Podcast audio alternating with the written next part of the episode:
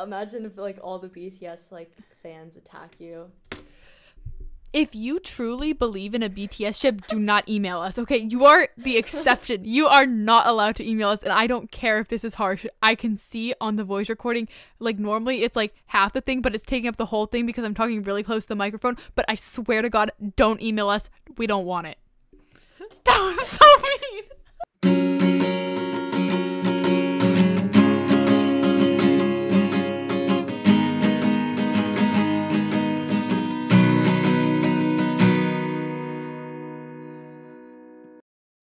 Hello, everyone, and you're listening to Adolescence. I'm Finley.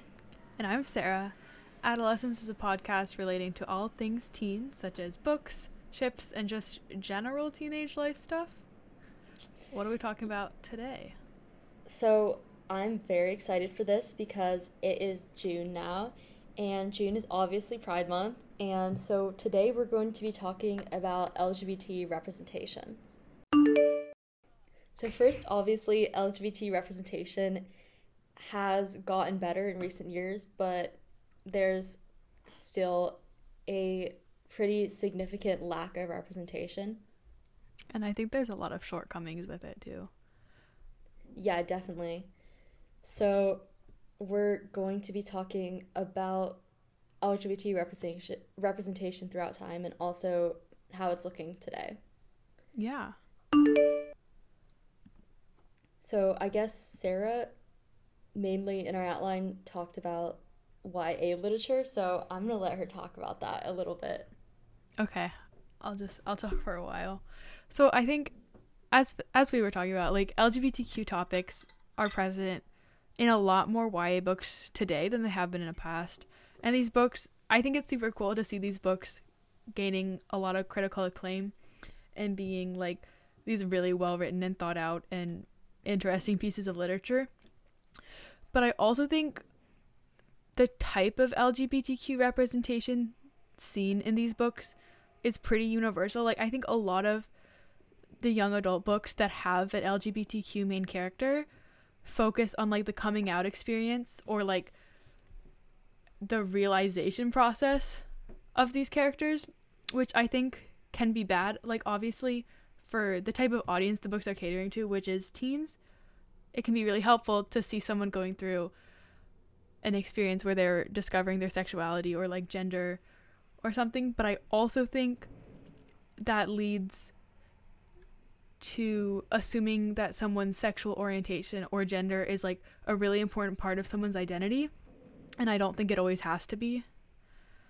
Um, yeah, for yeah. sure. I think yeah, what you said, definitely when there are books with LGBT characters, that's almost always the plot of the book. Like it's about their yeah. coming out story or dealing with being LGBT. And I think it's also, even though that it is important to show those experiences, it's also yeah. important to know that if you are part of the LGBT community, it doesn't always have to be a big deal. Like it's just mm-hmm. part of who you are. And it doesn't have to be a big deal to come out or um, or any of that. Like it's it's really about like what you want to make of it. Yeah, and I also think that having an entire book centered on coming out, like you said, makes it a really big deal. And I also think that like coming out doesn't have to be some big thing. Like you don't have to announce it to everyone. I mean, you can, but also it can just be like a subtle part of your identity. And also, I think these books tend to focus on the negative aspects, but discovering your identity can be super empowering and positive for a lot of people. And I don't want to um, kind of dampen the voices that are obviously like coming out has had a really negative impact on their lives, but I also want to recognize that being LGBTQ doesn't have to be negative. Yeah, and I definitely want to say if you are in a position where you are you feel like you're not you you're scared to come out then obviously there's like a lot of resources and people you can talk to. You can email us and you can always find people. Just i feel like having someone to talk to just makes it a lot easier. And obviously if you are in a place where it's unsafe to come out and it could hurt you in any way, like if you if you would make it so that you don't have a place to live or you could even you know be prosecuted then obviously then you should wait. And it's so and i think that's another thing. Coming out is not something you have to do right away. It's it's something yeah. you should do when you feel comfortable. Mm-hmm. um so if you want good lgbtq literature we gave a lot of good recommendations on our book recommendations episode so I yeah I, I was so also just any... just email us and we'll we'll send yeah, you yeah we'll hook you up with any recommendations. we just really want you guys to email us. Anyway, there's a ton of good books there. Um, another thing is representation has increased in TV shows and movies as well. Mm-hmm. But definitely, there's still like some stereotyping that goes on, and also kind of I feel like there are some characters that are just being added just to add representation. You know what I mean? Do yeah. you want to talk about that a bit? I feel like this can be kind of a hard topic to talk about because I think I don't know, I've seen it like on social media like people will be like, "Oh, if a character in a Netflix movie needs a personality, like Netflix will just make them queer." And then people get mad like they're like, "Oh, like do people ha- need to have a reason to like be straight? Like, no, of course not. And no one needs a reason to be LGBTQ. But I also think that's not, that's kind of ignoring the problem. Like, I think being queer is often seen in entertainment as like a personality trait or something that makes a character more deep and more vivid. But I think that's really dangerous. And that having being LGBTQ should not be a major or like an all encompassing part of someone's identity because that is not realistic. I think this could be a little actually no no it's not off topic when you see i think specifically like more with like gay characters like there's always i feel like it's drawn or what's the right way to say it but like gay characters, I think oftentimes you see the same characteristics over and over again, mm-hmm. which plays on stereotypes. And I think, again, that kind of is a weird way of like trying to show that being LGBTQ should be like some big part of someone's identity that like determines their personality and like what they like and what they wear and stuff. And obviously, like in the LGBTQ community, like there's like you know there's like the cuff jeans and cuff sleeves and like I mean there's certain things I cuff everything so so I like yeah. like I I crop I I cuff my leggings sometimes so I, I it's I I've cuffed sweatpants before so I yeah okay oh Jesus I yeah. think that's a little okay sure but I mean that's like it's not subtle of course but I think like there are stereotypes that could be ignored when creating LGBTQ characters that people choose not to ignore when they're creating their characters. So Sarah, do you have any like good TV show recommendations for people who want like good LGBT representation? Mm, okay. I don't watch a ton of TV, but right now okay. I'm watching She-Ra. And She-Ra is a child's TV show. It's animated okay, on Netflix. Okay. Um but like I swear to god, watch it. I please like it does not seem like a children's show. And I have spent hours after watching it talking to my friends about the characters and like okay. and it's literally one of the gayest shows I've ever watched. There's okay. one straight couple. The rest are gay. okay. I love that. Yeah, I would definitely recommend. Have you watched Brooklyn Nine Nine? I've watched like two episodes. Okay, it's a it's a sitcom, and I think in the sitcom uh, genre, I feel like there's a lot of kind of like homophobic jokes that are made, mm-hmm. but this is like the, this is my favorite sitcom ever, and it's incredibly LGBT friendly.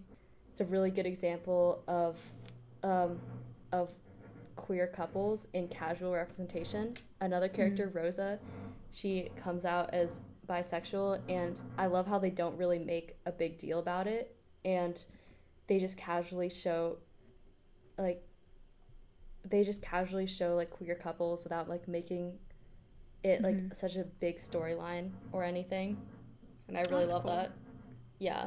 And another one is uh, One Day at a Time on Netflix. This is. Have you watched this? No.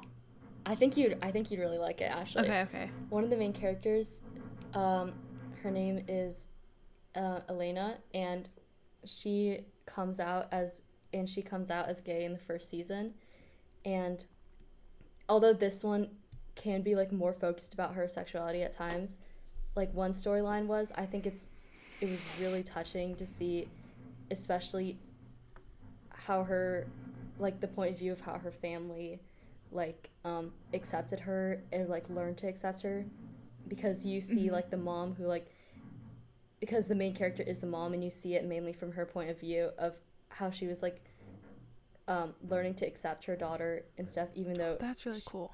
Yeah, because usually you think because she seems like totally like very progressive and very um and like she loves her daughter a lot but like it's i think it could definitely help a lot of people and it's good to see like young lgbt like characters as well because i feel like a lot of the time it's adults and it's important to know like you can like you can know that you're you're gay or you're bi at like a young age as well.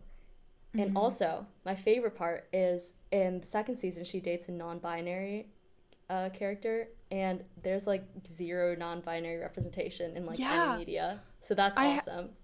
have problems with that because i think while lgbtq relationships have become more prevalent there's only like certain types of relationships that yeah, are seen. Yeah, for sure and non-binary gender fluid gender queer people are like so excluded oftentimes and when yeah and like, when they so are underrepresented like, when they are seen they almost never have like a romantic partner.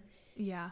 And I think I don't know, I think One Day at a Time does like a really good job of showing like a really healthy relationship.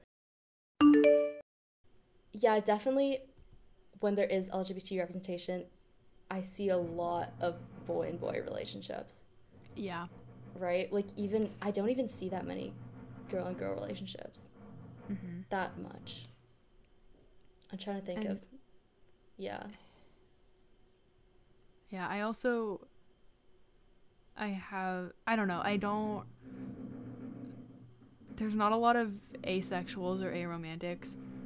And I think that the poor representation on that is bad because I don't know, asexuals and aromantics have a lot of unnecessary like criticism, I think even within the yeah. LGBTQ community. Yeah, I agree. I feel like they definitely a lot of people within the LGBTQ community don't really consider them like really part of the community, you know? Yeah. And I think that cuz uh, for those of you who don't know, like a- asexual people are people who yeah, like sexual attraction just doesn't like work for them, but that still means that they can be like romantically um, romantically attracted to other people. Um, and then aromantic people are the opposite. So yeah. I think, ah, yeah, I can't even think of any characters yeah, who, um, who like fit within that. So I think that kind of representation still needs to happen mm-hmm. because I feel like there are a lot of people who, who have said like, I never really I just thought there was like something wrong with me because I was like never like attracted to other people or mm-hmm. something mm-hmm. and I just like everyone else just told me like oh you'll like get there someday and like you'll like want to do it when you get older but like that just never worked for them and I think that's something that should be more represented. I guess I just want to say like if you um if you are like questioning or like you need help with like coming out or knowing like where you identify like you can always email us. and also, I'm gonna like put some good like online resources, mm. um, like in this this in this description of the episode, and obviously there's, uh, you can there's great like helplines if you ever if you're ever like in trouble or you're or you just need someone to talk to. Um, and there's just there's great online communities as well that yeah. can help you like even if you're in a community that's not like not very accepting there's always people you can find online that will accept you for who you are.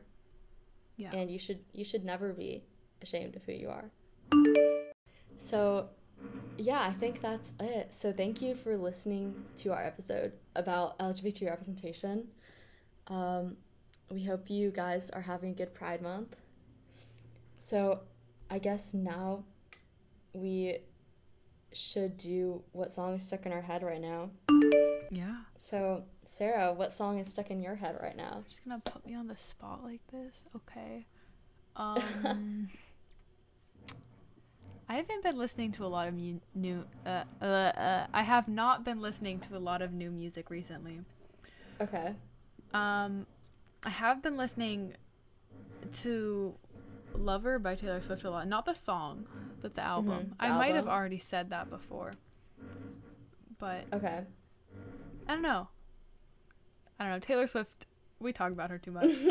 yes. But she It's not an of, adolescence episode without a mention of Miss Taylor Swift.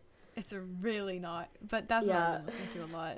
What about which, you? Which song is like I think I've already asked you this, but like which song is your favorite? I like Daylight a lot. Okay. But okay. I also find London Boy a really fun song. Mm. But I also love Cruel Summer. Like I wish she had done that as a single. Oh my god. I I think Cruel Summer would have been like such a good it would it Imagine a, Cruel Summer music video. It could have been a summer hit and then she decided to release like Archer instead. Yeah. So Oh my god, Cruel Summer and the bridge though. The bridge is so good.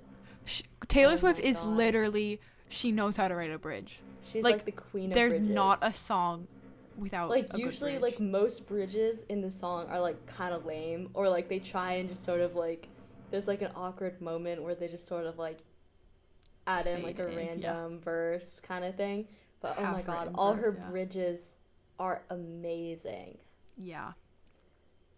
Uh, okay, your turn. I think okay. One yeah. Sorry. Just I just want to say one of the most underrated bridges, or maybe appropriately rated, is the one "We Are Never Ever Getting Back Together," and it just has like such a satisfying drop. Yeah. After like she leaves that like voice message, yeah, that was just a really iconic one. I just remember that. Oh. Anyway, right now I have, I have um Oh God, I, I'm just gonna wait. I just want to see who wrote this real quick because I don't know. Okay, it's "Sea of Love" by Cat Power. Do you know this song? What? No. Sea of we... Love. Okay, okay. It's in. Have you watched the movie Juno? No. Okay, okay. So, one, you need to watch the movie Juno because it's so good. Okay. It's um. It's it's probably in my opinion it's the best teen movie of all time and it I it made me it made me cry so much, but it's also like one of the funniest movies Wait. ever. Was that a book? No, there's some book that made people cry, but I didn't cry. What? Because I, I cry so easily. So that what what book I was cr- it? It's Fault in Our Stars. No, no, no. It's something with a planet in it. Uh, I want to say Jupiter. Uh oh, Jupiter or something. Jupiter book. Orbiting Jupiter. Orbiting Jupiter. Yes. That. I so many I people did. cried during that and I didn't. I might have. I think I did cry, but I didn't for some reason that didn't make me as sad as like yeah, some other things. Even though it was It was really a really sad. sad book though. Anyway, Juno, it's so good. It's it's a I think it's a great story about teen pregnancy and about like it's it's a really good example of like of being pro-choice but then also like wanting to like carry out a pregnancy to like help other people and stuff and it's just mm-hmm. i think it was a really good example of like a teen pregnancy story juno is like one of the most amazing main characters ever and the ship in it is really cute. this song sea of love played at the end and this is was already one of my favorite songs of all time because um see i think we talked about this in my music episode about how i was like I never listened to pop music and I just listened to like my mom's 90 music for like the first 10 years of my life. Um, and then, as always, I know we've already said this several times, but email us if you have anything anything that you just like uh, yeah anything. anything honestly like we'll answer questions we can um we can give you book recommendations we can write poetry for you. We can we can write a novel for you. Well, well I yeah, well, maybe we we can tell you what Wattpad books not to read. Yeah, we, we can, can, tell you whether your ship is valid or not. we can. Yeah, um, I won't feel bad doing that. Imagine if like all the BTS like fans attack you if you truly believe in a BTS ship, do not email us. Okay, you are the exception. you are not allowed to email us, and I don't care if this is harsh. I can see on the voice recording, like normally it's like half the thing, but it's taking up the whole thing because I'm talking really close to the microphone. But I swear to God, don't email us. We don't want it. That was so mean thank you guys for listening. If you listened to all the way to the end, that's awesome. And we hope that you guys have a good pride and a good week. And we will see you next time. Bye.